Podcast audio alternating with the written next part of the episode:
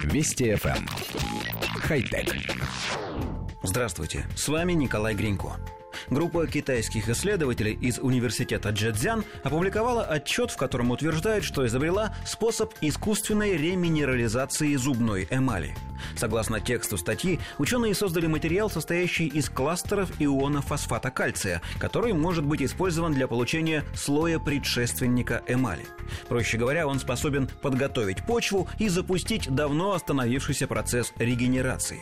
Новый материал представляет собой гелеобразную субстанцию, которую исследователи нанесли на человеческие зубы. Материал для эксперимента пришлось запросить у местной стоматологической клиники.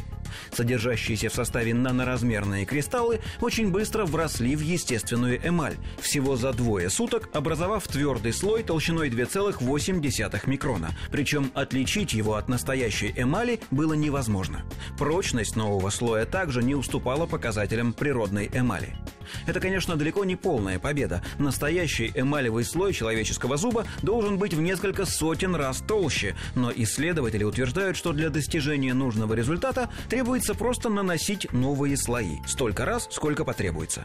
Биологи продолжают проводить эксперименты, поскольку любая новая технология требует тщательной проверки. Процесс этот не очень быстрый. Испытания на живых зубах, растущих в организмах людей-добровольцев, начнутся только через пару лет. Коллектив редакции нашей программы интересуется, как изменится работа стоматологических клиник, когда средство лечения кариеса будет разрешено к повсеместному использованию.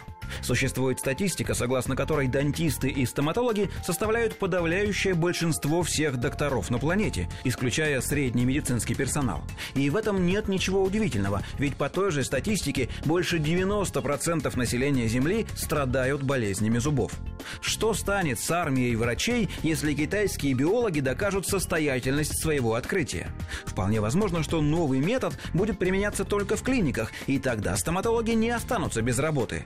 Но если окажется, что регенерирующий состав можно будет просто добавлять в зубную пасту, то человечество перестанет нуждаться в услугах дантистов.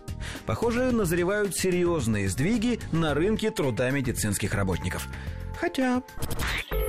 Вести FM. Эм. Хай-тек.